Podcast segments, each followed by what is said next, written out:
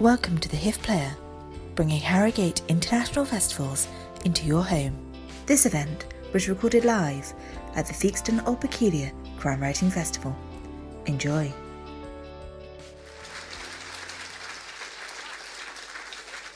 Thank you. Thank you. Sit there. Thank you. That was for me. Aye, Eh. obviously. Hello. Good evening, everyone. Uh, welcome to this very intimate in conversation with uh, Val McDermid. Please, uh, you've, you've already applauded her, but please give her a huge rousing welcome to the stage this evening.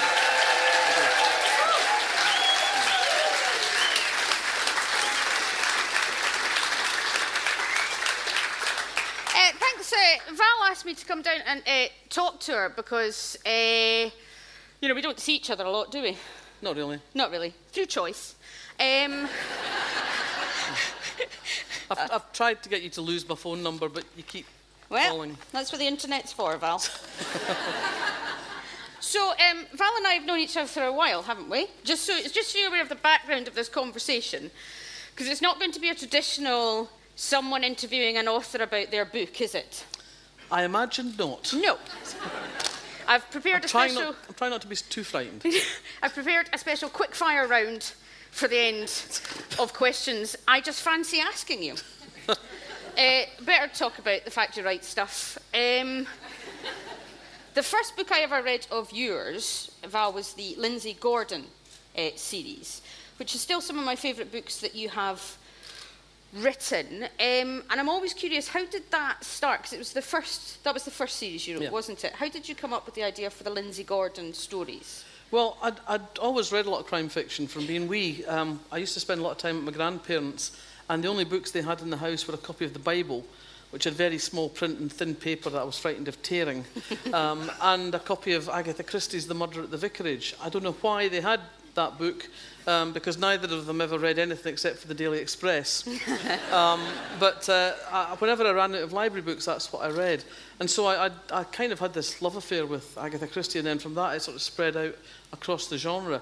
So when, when, I, when I left university, decided, by this time I had started, decided I wanted to be a writer when I grew up. Um, once I realised you got paid money for it, I thought I can, I can do that, I can tell lies.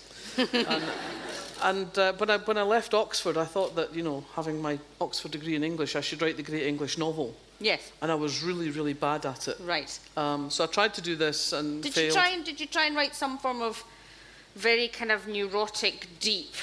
Aye. Did you? It was tortured human relationships Oh, all the it? way. Really? Ev- all the big emotions, you know, love, hate, betrayal, jealousy, Wow. rage, Wow. grief. Kind of thing where you know somebody has to try and kill themselves in the second to last chapter. Yeah. And um, and it was turned down by I think every publishing house in London. right. Um, by the end, I was getting letters from people I hadn't sent it to. you've heard about this book, don't. Um, and, and, but, but I was still determined that I wanted to write. Um, and so I, I eventually realised that what I should maybe do was actually try and write something that I understood.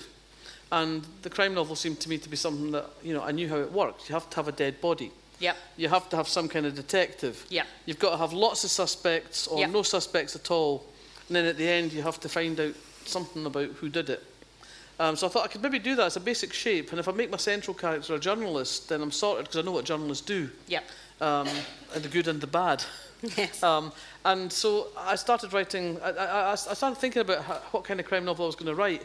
Um, and I, didn't, I, I knew I couldn't write a sort of English village mystery because when I went to Oxford, um, I realised that the Agatha Christie novels might as well be science fiction for all the relationship they bore to reality Yeah. um, in terms of setting and all that. Was, I mean, I grew up in mining communities in Fife. You know, we didn't have retired Which is colonels quite different from Army. an English village.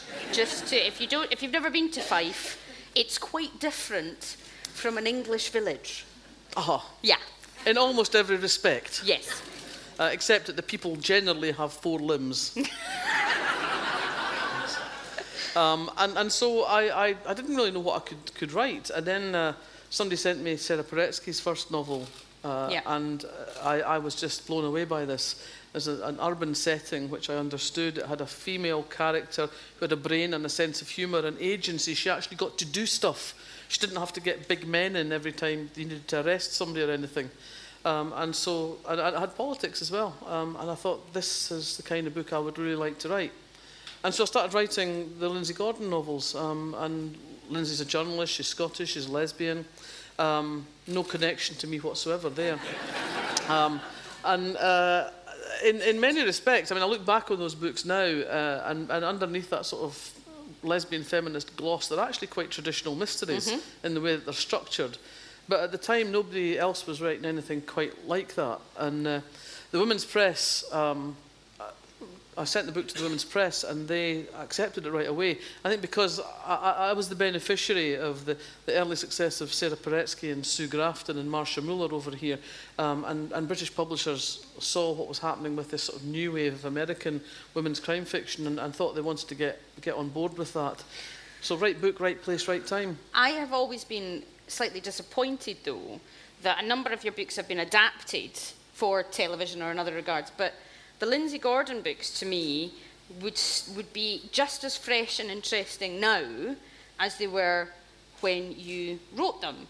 And I wanted to ask you if you think that, that one of the reasons why they haven't been adapted is because the main character is a lesbian.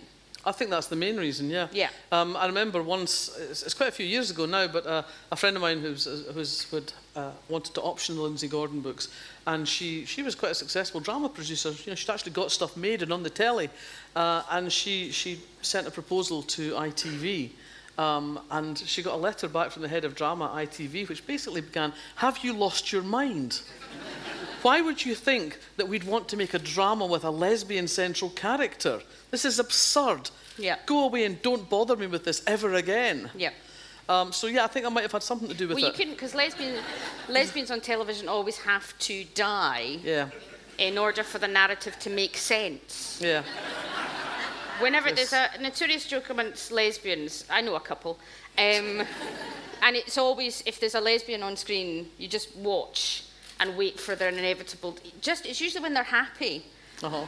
They, they remember Happy Valley. Happy Valley. yeah. They find love, have a baby, and she's knocked over by it. Spoiler: she's Sorry. knocked over. Well, wrong one. That's Last oh, Tango. Last, oh, last tango. Another one. Sorry, last tango. yeah, Last yeah. Tango. Yeah. She's knocked over by a Land Rover yeah. the day after her wedding. It's great, isn't it? She hadn't even opened the John Lewis presents. yeah. And we are here to say that you know lesbians can find love and happiness and not be dead. Yes. Neither of us are dead, yeah. and both of us are happy, I think. Um, if, if Lindsay Gordon was to be adapted for television, you think would make a good person to play Lindsay Gordon on the television, being that she is a Scottish lesbian? Well, obviously, Susan, you would be the oh, perfect choice. oh, shut choice. up, Val! Shut up! Oh no, Val! Absolutely perfect choice. Oh, God, oh, that's just come out of nowhere, ladies and gentlemen. That's, that's, and, uh, um, that's an absolute shocker to everybody. Given, yeah. that, given that Tilda Swinton's a little bit more mature now, I think it would have to be you. That, that didn't work. Tilda did Swinton would never play Lindsay Gordon. She has to be somebody battling against society. Tilda Swinton is uh, it's not that I'm not a bonny lass, but Tilda Swinton's far too statuesque to be, you know, a lesbian.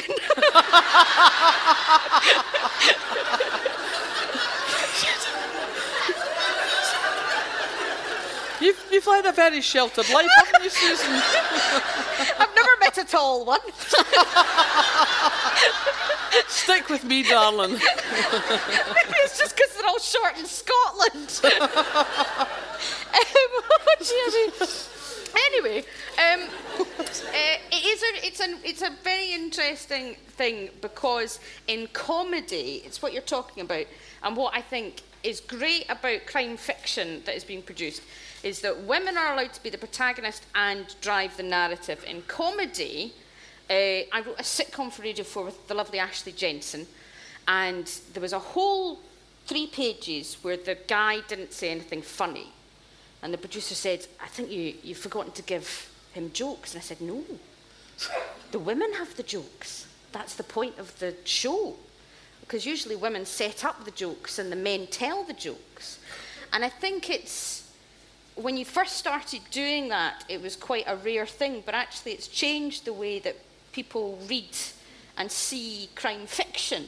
And you didn't set out to do that in the beginning. You were just writing what you wanted Yeah. to write. I've, I've always written the books I wanted to write. That's all that's ever mattered to me. Um, I never had one eye on the market um, or one eye on the money. I just, I always wrote books. I was, I've always written books I was passionate about. So right from the beginning, you know, people say to me, "Why did you make her a lesbian? I mean, you could have been more successful if you'd not made her a lesbian." I said, "Well, it was the book I wanted to write. It was the story I wanted to tell. It was the story that was was in my head and, and in my heart." Um, and so those are the books that I wrote. Um, I mean, in commercial terms, it was it was madness, really. Yeah. Um, the first Lindsay Gordon novel, the advance I got for that would have paid my mortgage for six weeks. Um, and that, not, not anything else, not my electricity bills, not my food bills, nothing, just the mortgage. Um, but interestingly, that, those books have never been out of print Yeah. since they were first published. And actually, the, the thing that always was, was cheers, cheers me up now is that every year that goes by, I earn more from that book, that first novel, than I got as an advance the first time around. Yeah. So um, I, I think there, there, was, there was certainly, um, at the beginning, it, it wasn't a sensible way to think about making a living as a writer. But it, it, was, it was the books I wanted to write. And for me, it was enough that I wrote the books that I wanted to write and somebody published them and three people read them.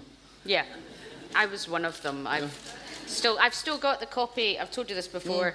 It was uh, presented to my friend Libby Brooks, who's now the Scotland editor of the Guardian, uh, on prize giving day for being amazing, and I stole it. and I open it up, and it's got a lovely thing on it saying to Libby Brooks for being the best pupil at school, and I took it from her. I haven't given it back, mind, but uh, uh, J.K. Rowling uh, talks about books uh, that she wished she'd written. I remember she signed one of Philip Pullman's books and said, I wish I'd written those dark materials. Are there any books that you've read that you think, of course, you cannot write other people's books, but has there been a book that you have read and you think, God, I wish I'd come up with that or I wish I'd written that? Yeah, I mean, there, are a couple of a couple of books that, that um, I really have always kind of felt that about. I mean, the first one was Treasure Island, which I encountered uh, when I was quite young, and um, I encountered it as, as what we now call a graphic novel. Back then we called a comic. um, and my, my great uncle was always buying comics for his grandson in the, in the vague hope that this would encourage him to read, because he wasn't very much of a, of a reader.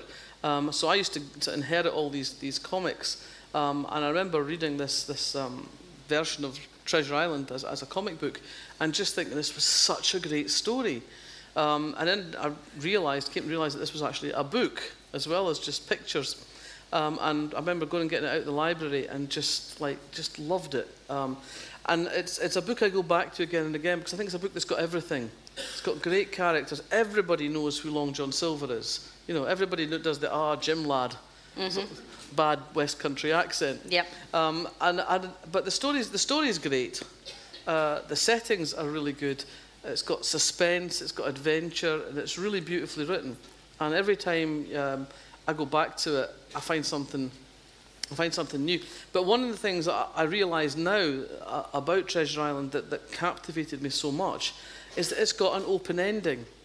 As a reader, I like books that leave me someplace for my imagination to go at the end of the book. It's not like everything's finished now. Uh, but the books where, where two days later you're, you're, you're sort of like you know standing waiting for the bus, or you're, you're in the shower and you're thinking, oh, but what if this had happened? And Treasure Island has got this great open ending. Long John Silver is still out there. He's in the wind. There's still silver on the island, and you just think. I, I always think if, if Stevenson had lived longer, he would have written a sequel to Treasure Island, but he didn't. So what we've got is the sequel of our imagination, and I love that about about the book. Don't you think, though, t- uh, things ch- change and people are changing? So, for example, um, the ending of The Sopranos, spoiler alert, is quite an open ended ending. That's all I'll say. And I like that because you go, oh, I wonder what happened after that. You Yeah. haven't concluded it for me. Yeah. But these days, especially young, pe- young people, um, We don't have any of them in the room. Young people with their lack of imagination. They feel quite concerned if they don't know everything, and it's partly because of the internet. You watch a film, but before you've watched the film, you've seen the trailers, you know the cast, you know everything about it, you've seen the posters, you see the trivia, people have written other articles about it. It's all this stuff instead of it just being, just read the book. Just read a book and let it go wherever it's going to hmm. go. So, I mean, I think that's, I think people are, change, the younger generation are changing slightly in terms of what they want. They want things quickly and they want to know the answers to things. Remember when you used to sit in a pub, Val, and, and have a conversation where you didn't know the answer? Do you remember when people used to go, oh, what's that film? And you would talk all night about what the film was. Yeah, And someone didn't go, hang on a second, yeah, it was that one. yeah, Wasn't that nice? yeah. yeah. I miss those days. It's all right. You can just you can just go to pubs where they don't have a signal. Are there such things? There are such things, yeah. I, Um, I used to live in a, I used to live in a small Northumberland village that had five pubs and four quiz nights, and not one of the pubs had a phone signal. So you could actually have proper quiz nights. There wasn't, wasn't somebody underneath the table googling. You did Pointless, didn't you? I did. I've done Pointless. Well, don't talk about that, do we, Mark Billingham? Are you in the house? I said the Lone Ranger. I said go with the Lone Ranger. Did It's not that I'm bitter. really, you're not bitter at all. When you gave me a list of things country. not to talk about, Pointless was not on the list, Val McDermid. did you not win? No. We got down to the last two. The first time, the first time I did it, the first time. I don't even start- now, isn't she? I really better. I'd better not go there. But but uh, no, we, we got to we got to the final two pairs. Um, Yeah. And, and um, then it all went tits up, really. really? Yeah, really. But you're like over it now? But I'm over it now. It's, I'm not.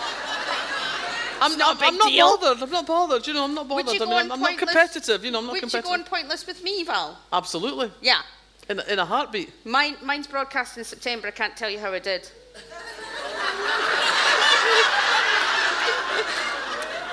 But have you won Celebrity Mastermind? No, I And haven't. And have you beaten the Eggheads? No, I haven't. Uh, And have you been on the winning team on Only Connect? Did you? No, I've been a. I've been a. I've been a question. This is getting pathetic I've, now. I've been a question and only connect, and uh, it was the happiest moment of my life because it's the only question and only connect I've been able to answer. um, uh, yes, we should go on pointless together. Um, we've been asked this before, but I just wanted to talk to you a little bit about the fact that uh, Scotland, uh, Scotchland, where we're both from, uh, produces an awful lot of incredibly good uh, crime writers. And uh, people have talked before about why it is that we managed to do that. Why do you think it is, first of all, that Scotland has such a reputation for producing such good crime fiction? Well, I think I think some of the reason is, is actually is a, is a it's a kind of political one. Um, really, until the late 1970s, there was no Scottish crime fiction to speak of. There was a couple of landmarks in, in, in the, the landscape. There was there was Jekyll and Hyde. There was Conan Doyle, and before that there was um, James Hogg's Confessions of a Justified Sinner. But really, we didn't have much of a tradition of crime fiction at all. And then in the late 1970s, William McIlvanney wrote a book called Laidlaw, which was an extraordinary novel. Uh, it was the first time I had read a novel that was actually written in the kind of language, the kind of dialogue that I heard in the streets around me. It was, it was how working class people in Scotland actually spoke to each other. Um, it was also a novel, though, that, that was, was, was full of, of an almost poetic language. And I don't think it's entirely coincidental that Laidlaw came out at the time that Scotland was having its first devolution referendum. And the Scots were actually looking at ourselves, we were, we were examining ourselves. Who are we? What kind of people are we? What kind of people do we want to be? What are our aspirations? What, what is the future going to be like for us? It was for the, I think it was a, a way of looking at ourselves that was different from just the, the, the sort of binary of we're not the English and we don't like them very much. Um, and, and at the same time that this was happening in, in, in political terms, the crime novel was also, I think, becoming much more of, a, of an expression, a, a way to write about social history, a way to write about the society we lived in, because the, the mainstream literary novel at that point had become very obsessed with literary theory and uh, the academy, uh, and, and it was all about postmodernism and the death of the author and the death of the text. And it was as if writers of literary fiction had forgotten that there were readers out there who actually wanted to engage with a narrative.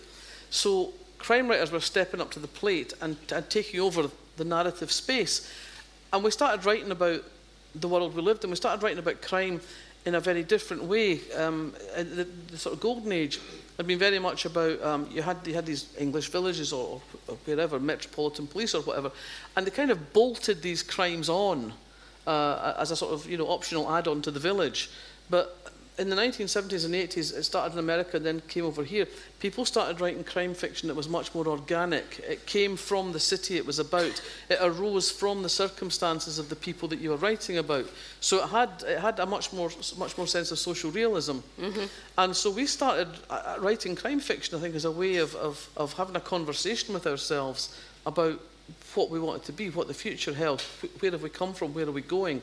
And, and so that, that, that became an option for writers. Willie McIlvanney opened the door and Ian Rankin and I pushed it a wee bit further open. And yeah. then behind us there was this great tidal surge that's actually flattened us. Yeah. Um, and, and it has been a way that that conversation has continued. It's, uh, you know, it's one of the ways, I mean, as well as the tremendous entertainment, it opened the door, it opened possibilities for writers that they hadn't really seen before. Uh, and I think what, what often happens with these things, you know, it starts off as, as a wee trickle, and then people see it as a possibility, yeah. and they get excited about what you can do with the form and the, the way that the crime novel was expanding at the same time that all this was happening, and all just came together yeah. all at the same time. And now we have um, an extraordinary range of Scottish crime fiction and an extraordinary range of crime writers writing about all sorts of stuff. It was with dead bodies. Yes, it was. Um, I think it's slightly later on, but I, growing up in Scotland, uh, uh, you watched television and there was the White Heather Club and there was Isla St Clair, lovely woman, nothing yes. against her. The first time I missed the White Heather Club. Oh gosh, it was good. I wanted, I pitched Jimmy to Shand and his band. I pitched to Radio 4 to have a new White Heather Club for Hogmanay on Radio 4. Oh where we did uh, an updated White Heather Club. They said no. Just um, yeah.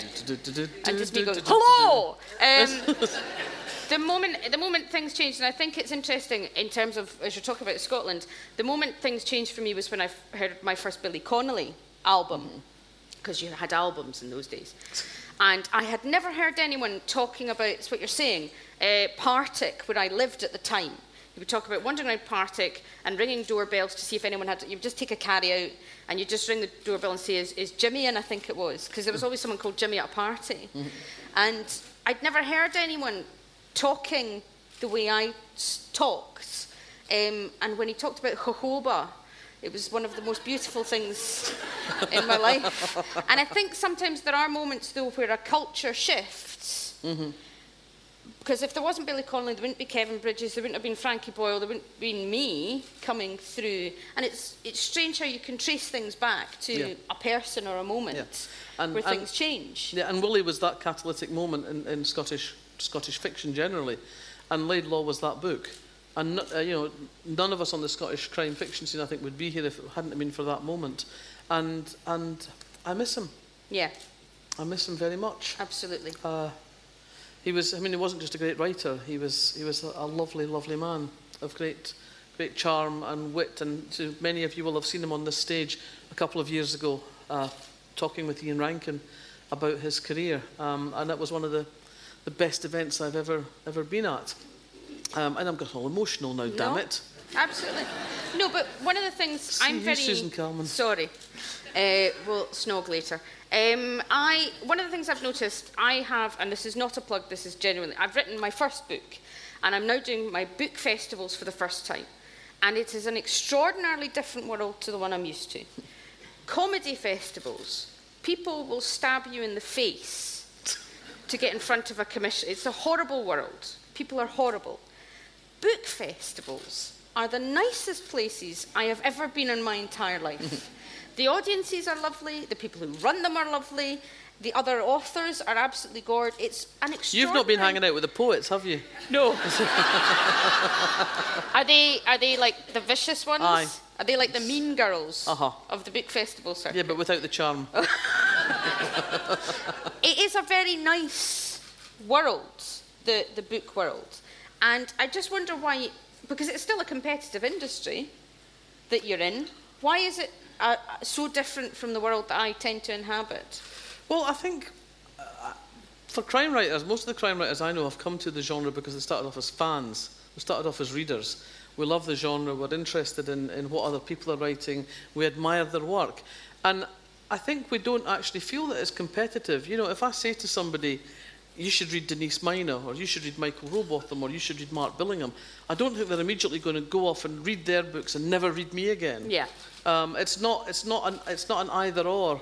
So it's. It's. This is. This is a world. The world of readers is, is built hugely on word of mouth and recommendation, and you get to know people who've got similar taste to you, and they tell you to read this book, and you go away and you read it and go, that was fabulous. Or, actually, I don't entirely agree with you about that, because the second half of the book kind of fell away, and I felt the first half was full of promise, and then didn't quite work out, and I threw it across the bedroom and said, for fuck's sake. But you have these conversations, and it doesn't mean, uh, you know, uh, it doesn't mean, as I say, that you, you, are not going to read other people's books, and I think that's the I bottom thought we said line. we weren't going to swear tonight, Val. Did I? Oops. No, you fucked that, haven't you, Val? Um, next question. You started it. Sorry. I think Pokemon Go is the end of the world. I think it is one of the worst things that has ever happened to the planet. I think in 20 years' time, when we're living in an Armageddon, we will point back to Pokemon Go as the moment at which humanity lost its very sanity. When people are wandering around with their phones out catching imaginary animals, it is the worst thing that has ever happened to this planet. Do you agree, Val McDermid? Well, uh, yeah, uh, to a degree, I think I do. Yeah, and I'm, and I'm a gamer, you know. I- Yeah. I, I, and I think it's a bit mental, to say the least. It's And just I mean, wrong. you go, you go, you know, you walk into a railway station now, and they've got big signs up saying, "Don't get so obsessed with your Pokemon Go that you walk onto the rails, you numpty." Well, they There don't, they don't was- actually say numpty, but There was a fantastic uh, uh, tweet from Stirling Police. It was Stirling Police, I think, uh, saying they've had to put a sign on the top of the police saying this is not a Pokemon stop because someone had a crowbar and was on the top of the police station trying to break in because they thought there was a Pokemon in it. this is not right. it's just not real. It's not real. I mean, you know, I I play games, but I know that's a game. I know it's not the real world. You know, I'm not going out of my house with a crossbow thinking I'm Lara Croft.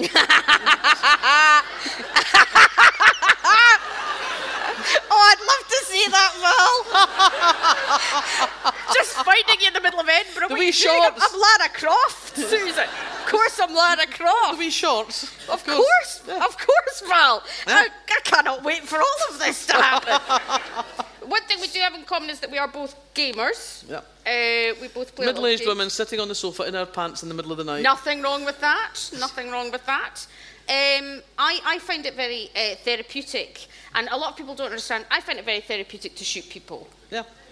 on, on the game, and I do find it very therapeutic indeed. And it, it I don't find video games make me more violent because you couldn't. Um, why do you enjoy it? Why do you enjoy it?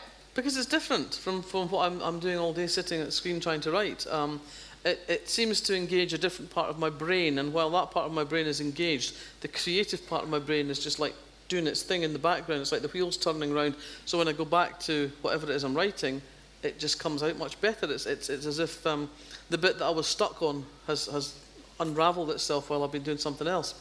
I'm not as good at shooting as you are. I'm actually quite rubbish at killing people. I'm very good at it. Um, so I, I've got a tendency towards, towards games where I can do a lot of exploring and, and building worlds and all that, rather than I'm just not good at stealth, Val. Yeah, I'm You quite if good at it's a- stealth. If you know? it's a stealth mission, I just go in with my AK-47 and shoot everyone. because I always miss them. And I did dead all the time. but, but I did. I, some, sometimes you know you start a, you start a, bit, a video game, and, and these games have these huge, elaborate worlds with lots of locations you can visit and interesting, interesting things you can do.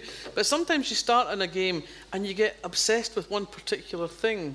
And you keep doing it and doing it and doing it. And I started playing this game called Skyrim a few years ago. Oh, yeah. And I, I, it, was about, it was exactly that stealth thing. I had all these stealth skills. And what did I do with my stealth skills? I went around stealing cabbages. And after a couple of weeks of playing this, I had an entire house full of cabbages. Cabbages.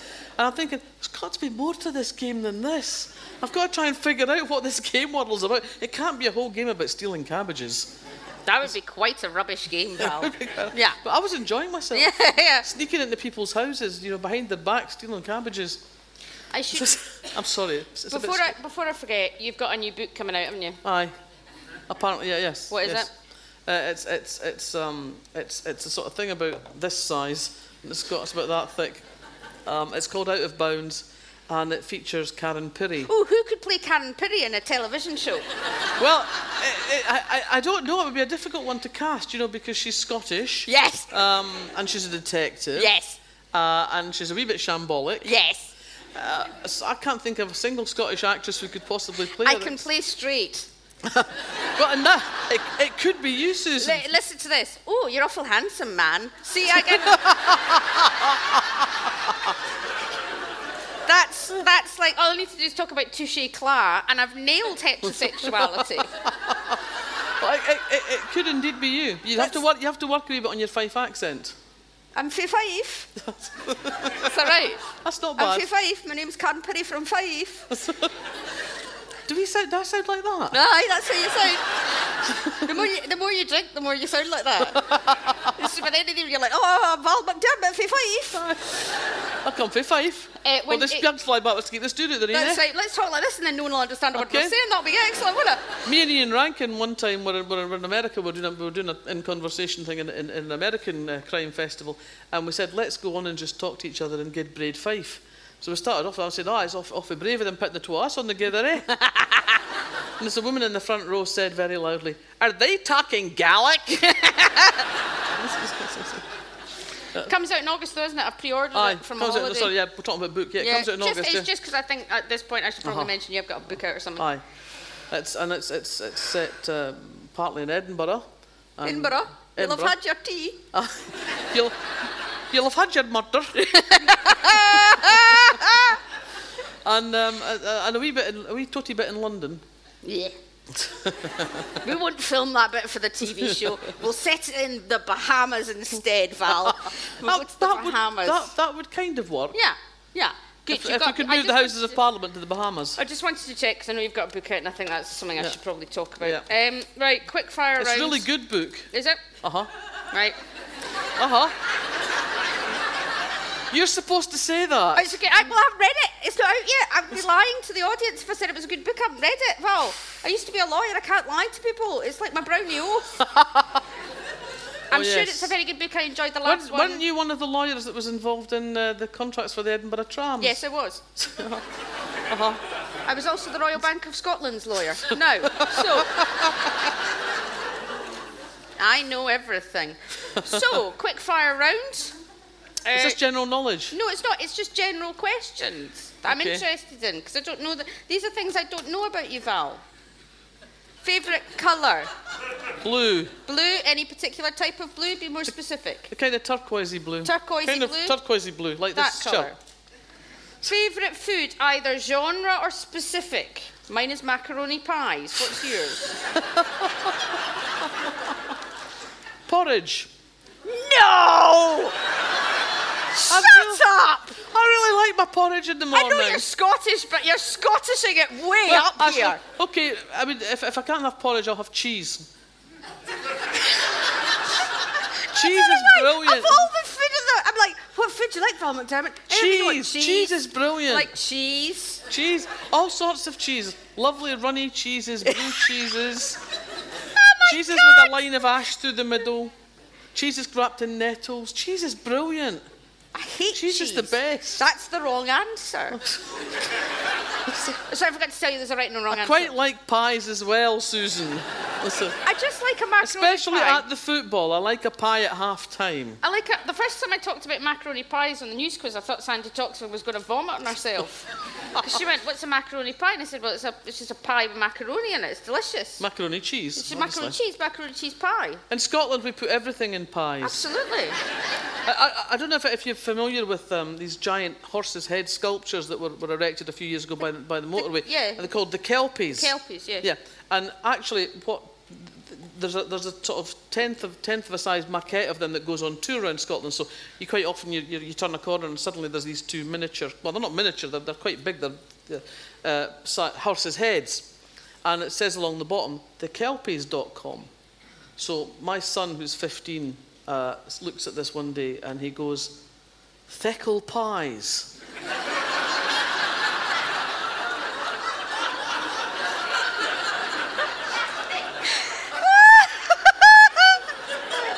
Mum, what's a feckle? Yeah. And I, and I, so, I said, I said, and he got very defensive when I explained it to him. He said, well, he said, you put everything in pies in Scotland. How was I to know? Favourite music artist? I've left that generic. I haven't said pop. I haven't said rock. I just wish to know because we've never talked about music. Uh, what's your favourite music artist? It would probably um, be a, a, a hard-fought tie between Joni Mitchell and Leonard Cohen. Oh, the winter nights must fly by round at your house.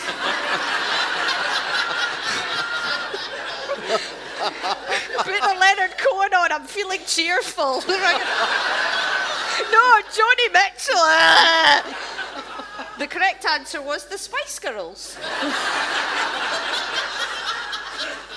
Favourite film, Val McDermid? Favourite film? Well, this is a slightly embarrassing thing, but, but there is one film that when I'm feeling depressed, when I'm feeling down, when like I, I just everything seems to have gone to shit that particular day, always makes me laugh. Yeah.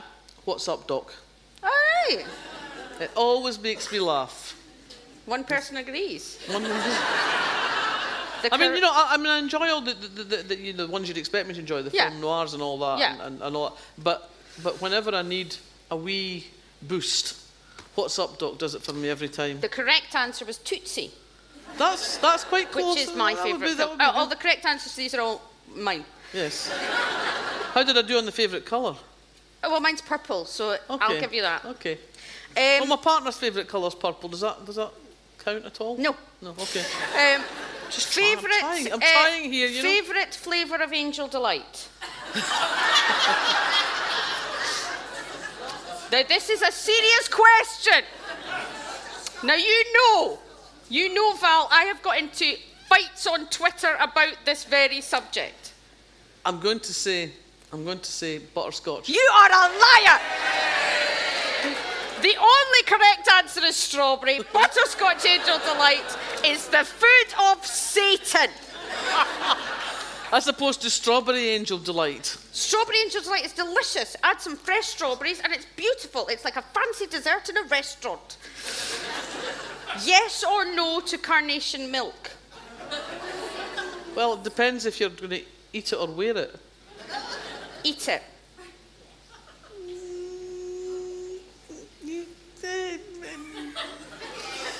I think the correct answer is yes. Is the correct answer, Val. Well done. I was going to say tip top, but I didn't know how many people remembered tip top. A fancy pudding when I was growing up was a can of fruit salad and some tip top. No. When my, uh, when my gran made ice cream, she used to freeze carnation milk. That was the ice cream. Yeah. My, my mother had a similar one with, uh, that involved evaporated milk and a Cadbury's flake. We might have been working class, but we had standards. No, absolutely. someone, uh, someone tweeted me uh, and said uh, it's lovely to hear a working class accent on Radio 4. when I was on, because I'm Scottish. And, uh, and we're all working class. And uh, we used to have mint viscounts. Yeah. But, That's middle class. Surely that's a middle class thing, mint but you, you're not working class. No, I, I mean, I, I don't know what class I am, but I would certainly say I'm not working class. No. Yes. Never done a day's work in your life. She's right. So, no, I, it was really hard work being a lawyer. That was a really difficult job. Yeah, yeah. Like being down, you like is- being down the pit No, have you? or working in the shipyard. No, have you? No. You're not Nicholas Parsons. You're not working us. Who do you think's more hated amongst? It's not my questions. Because you used to be a journalist. I used to be a lawyer. Who do you think's more hated by the general public, journalists or lawyers? Journalists. Lawyers. Lawyers. Shall we just compromise on bankers? Yeah, yeah, yeah. yep. Politicians. So, Uh, just last question, then we're going to take questions from uh, the audience. I just, I'm very interested. When I wrote mine, I wrote it like I write my comedy, which is I, I get up at half seven, wave my wife off to work, and I sit down from half eight till 12 where I take a break for the daily politics, watch it with the cats, then one till five I write, and then I, I stop. Are you disciplined when you write? Do you do that? I'm kind of disciplined, but in a different way. Um, I, I- I don't think I've ever written a decent sentence before 11 o'clock in the morning. No. I start a lot later. Do you? Um, yeah, yeah, Yeah, yeah. you're a late nighter, aren't you? I am a late nighter. This is the one thing we clash on is that I like to go to my bed at 10 in the evening. I'm a right early, early, early. I get up about five or six in the morning. So I like, not, not through choice, it's just I can't sleep. And you're always like, ah, let's meet at 10 for dinner. After uh, news night's my cut off. But you're Well, a late no, night I'm a, I'm a late night person. Um, I, I, I generally sort of like, you know, sit down at my desk about half nine, ten o'clock, and I don't really do anything constructive before before 11. I mean, I, I- that's when I sort of answer emails and look at Twitter and, and have another cup of coffee Yeah. and uh, Look at Twitter again. look at Twitter again. Yeah, and, and Look at um, pictures of cats I've put up on Twitter. Possibly. Yeah. Yeah, because. I love you. I love. I, I love. It's, it's one of the things that I start my day with, with the joy of your cats on Twitter. Yeah. I named one of my I named one of my cats DCI Jane Tennison. That's how much I love crime fiction and crime. She's not. She Um, like but Helen. so, so I, I, then work. I mean, I, I, I, I write in twenty minute bursts basically. I write, Alright. I write sort of twenty minutes, then I have to stop and do something else, whether that's answer emails or make another cup of coffee, or go to the post office, or play play a game for twenty minutes or so. Um, and then I so I do I do that kind of pattern through the day. Sort of, I'll stop and eat something at some point when I remember I haven't eaten anything for a while, um, and then I'll stop and around about seven o'clock in the evening, cook cook dinner or, or eat It's dinner. so late to eat dinner, Val. That's so late. Are you sure I- you're not American? No, when I was younger, my mum always had the dinner on the table exactly when the Pips went for the six o'clock news on Radio 4. Mm. And so I've got like a Pavlov's dog reaction to hearing the Pips on Radio 4 now. It's like that's when dinner has to be. But they have the pips every hour. Yeah.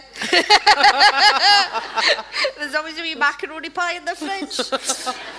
So then, then, then but, but then, if it's going well, I'm, if I'm having a good day and everything's flowing well, I'll go back after dinner and, and work till you know maybe midnight, maybe one o'clock if it's if it's going good. And uh, finally, before we take questions, I reluctantly, because it was brilliant, no, I didn't, I picked your Kraken Wakes for Pick of the Week when I did uh, the Radio 4. It was an extraordinary adaptation. If you didn't listen to it, it was brilliant. Uh, and the, I thought the music was The music was great. absolutely terrifying and brilliant. Did you enjoy? I mean, it, it sounded fantastic. Did you enjoy adapting that for Radio Four? I did. Um, I was a bit terrified to begin with because I've never actually adapted anybody else's work before, and I've always loved John Wyndham's science fiction novels from, back from when I was a teenager. And they're books that I go back and, and reread at regular intervals. And I think they, they, they stand up to the test of time because actually they're about characters.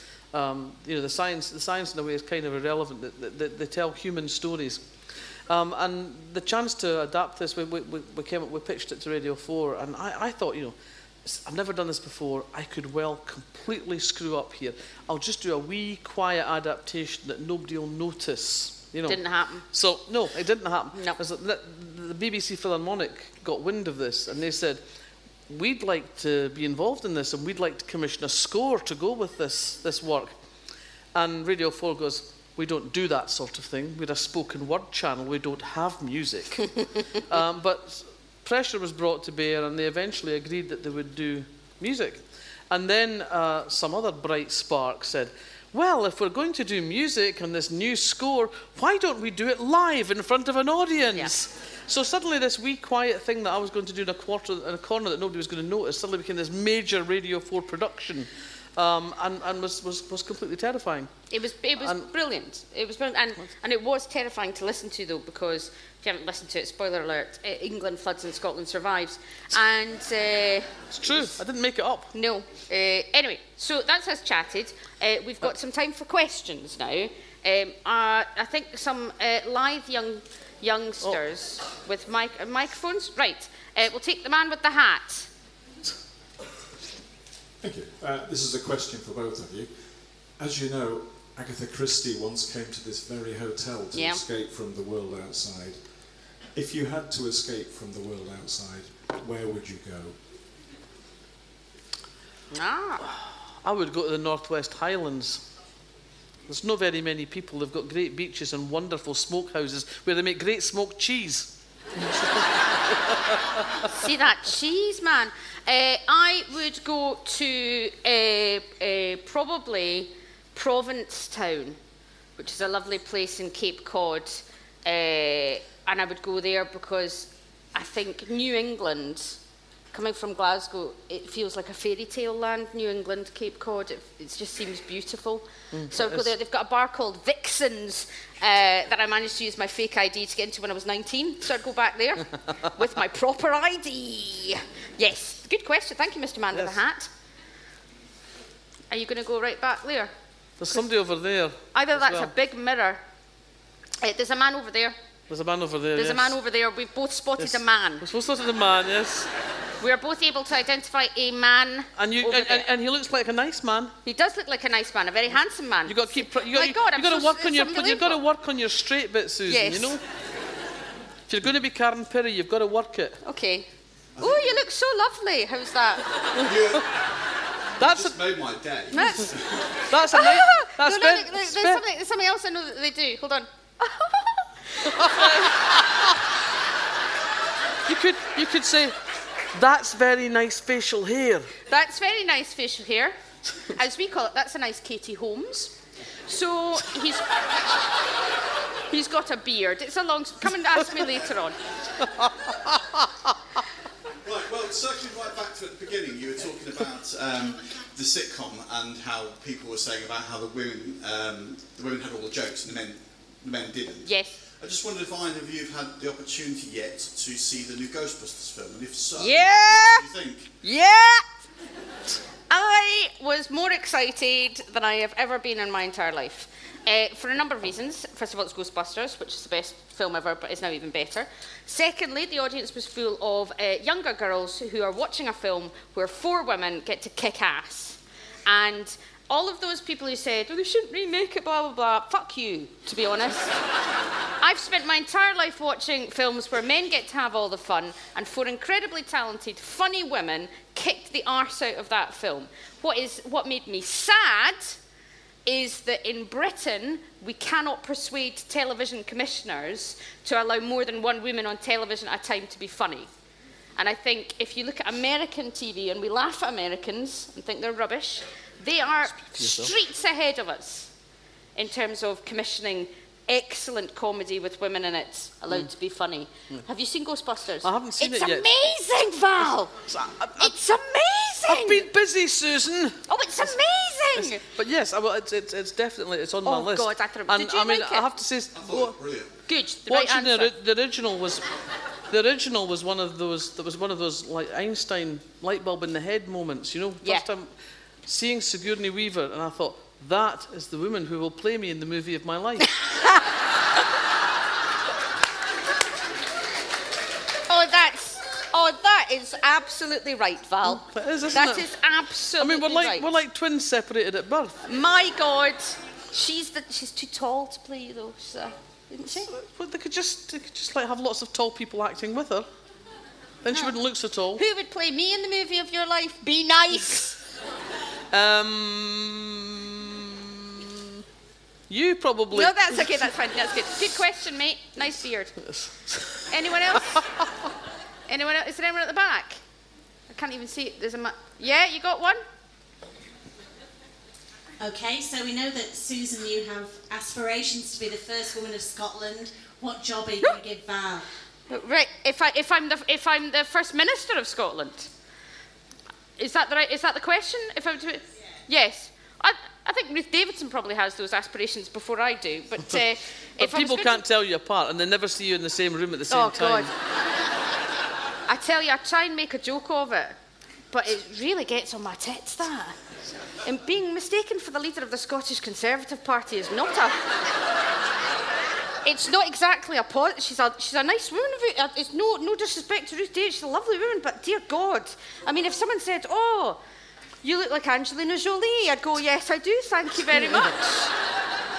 it's a bit of a. Uh, I think Val. But she has good photo ops with Davidson. You see her She does. driving trains and driving tanks and holding fishes. ex- yeah, exactly. Good So photo ops. like, I liked her in the last election campaign because she just went for it. She did. She locked journalists in cars and fed them ice creams, and I just thought, thought that was cool. Yeah, she knew she wasn't going to get any votes, so she might as well just have fun. Ah.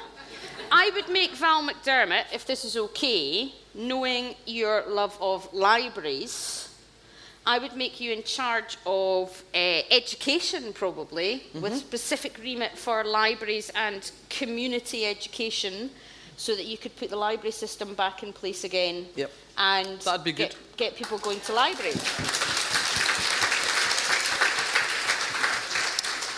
Knightswood, Knightswood was my library. What was your library? Kirkcaldy Central Library. The Yeah. best thing my parents ever did for me was move house to live opposite the library when I was six. Um, and that became my home from home. Pretty much every night after school, I would go over there and change my library books. Yeah. Um, and uh, you could only take out four books at a time. Uh, and two of them had to be non-fiction. Because it, this Presbyterian Scotland couldn't just, couldn't just have pleasure. Really? Yeah. So you had to have two non you have two non-fiction books, so you learnt something as well as have fun. Exactly. Exactly that. Yeah. Are you going to reinstate that rule when you're head of education for me? Well, I think it would be no bad thing, because because it made me read all sorts of things I otherwise wouldn't have read. You know, to get to get over a weekend, you'd need four books, Yeah. And so I would read things. I would I would read history, I would read geography, I would read natural history, Tarka the Otter. Um, and for some reason, poetry and drama counts as non-fiction in the Dewey Decimal classification. so I would sometimes read poetry, and I tell you what, I- what I really loved was was um, was those, those books of, of, of myths and and and and, things. and I, and God bless those librarians who never laughed at you, however stupid your questions were, uh, and, and and. I remember going in there when my, my reading age kind of exceeded my actual knowledge and asking if they had any more of those books of Norse legends. I loved, I loved those myths and legends. they were great. They were just like reading fiction. Any other questions? Any other questions? Don't be shy. We're sweating up here. Don't be There's shy. somebody over there with their hand up. Oh, I couldn't see. Well done. It's because I'm taller than you. Not that I'm making a big deal out of that. No. then, you know. It's not something I get Make to sure say you watch often. Pointless in September, Val.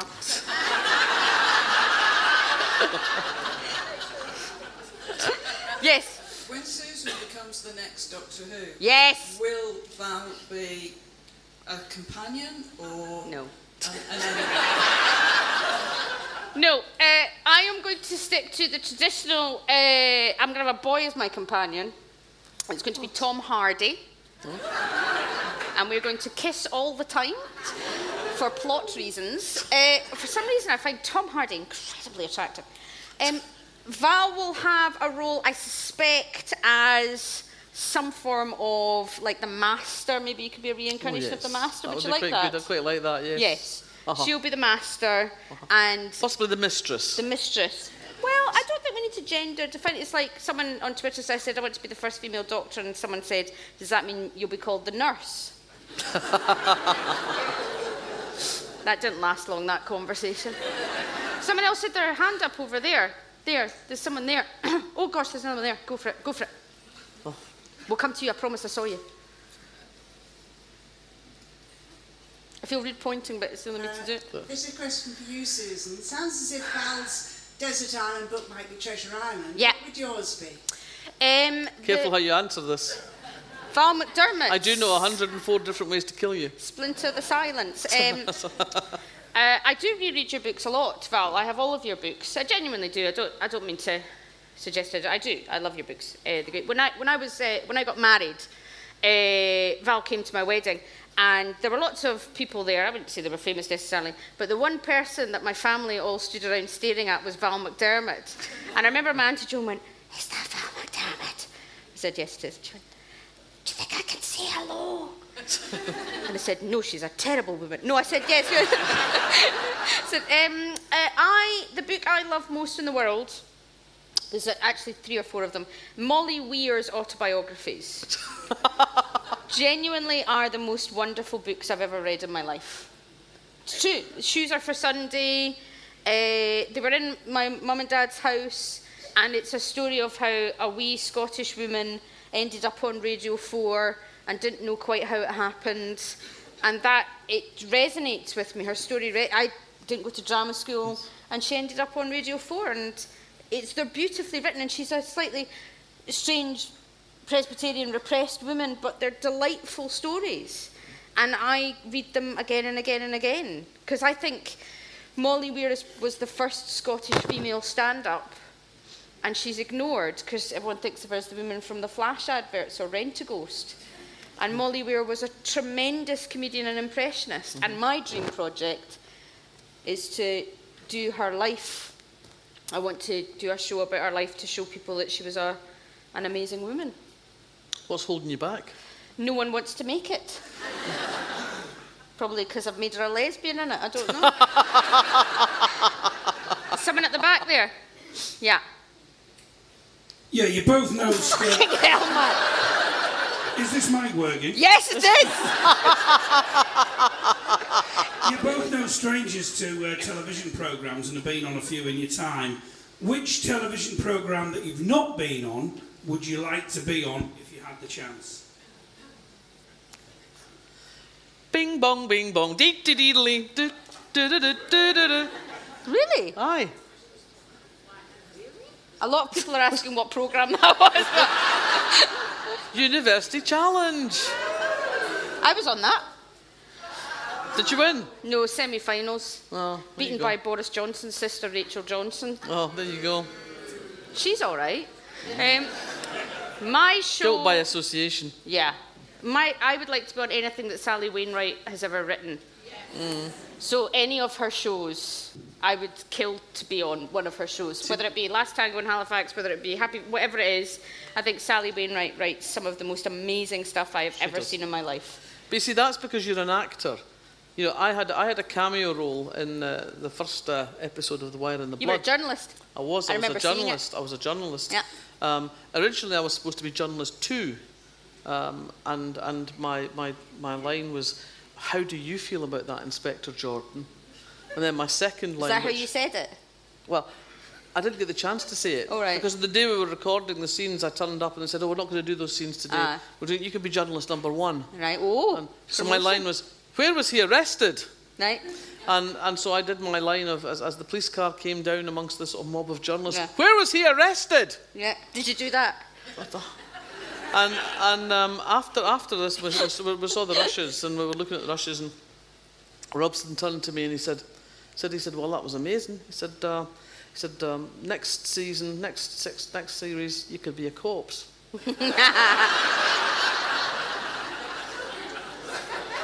So, University Challenge and uh, anything Sally Wainwright has ever written is uh, Jeremy Paxman is frightening on University Challenge. We had the chief medical officer for Scotland on our team, otherwise we would have tanked. One more question. One more Better question. be a good one. Anyone got a question? If not, then we'll all just Yes. retire to the bar. Oh, by the way, we're, all, we're both signing books down. I, I, I don't feel bad if you don't want to buy my book and uh, for me to sign it because I know it's a crime festival and my book's not about crime, it's about depression. It's funny. It's really good. Quick question for Val. If you were asked to write the missing story where the author had died, is there anywhere or any person that you would go for? You- mean a sort of continuation of another author's work? Um, to be honest, I'm not that interested in, in, in doing a continuation of other people's work, and the kind of ventriloquism. I did do the reworking of Northanger Abbey, but that was a kind of different thing because I wasn't trying to ventriloquise Jane Austen. Um, but I've, I don't really uh, want to, to attempt the work of, of any of the, the writers who, whose, whose stuff I admire so much.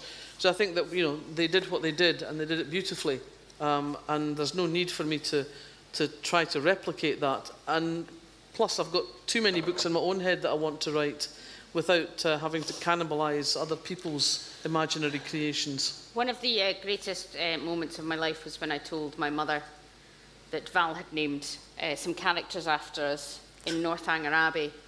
And my mother was like, Oh, that's such an honour, that's wonderful, who is it? And it was the servants, wasn't it? and I did tell my mother, and I gave her it, and she went, It was the servants. I went, I know they're great, aren't they? And she was like, And it made me very happy that uh, it's, what was it called? Miss- It was Calman? It was Calman. Miss, wasn't Miss it? Calman, Calman the driver and Mrs. Calman the housekeeper. oh, my mum was delighted. Um, I was delighted, to be honest. Um, and that's, that's it. You've been lovely. Um, it has been my absolute pleasure talking to uh, one of the greatest authors we have, and also someone I count as a very dear friend. Please give it up for the gorgeous Val McDermid. Thank you. Thank you. Thank you for listening to this event by Harrogate International Festivals. Don't forget to rate and subscribe for this podcast. For more events, recordings, resources, and information about our arts charity, please visit harrogateinternationalfestivals.com.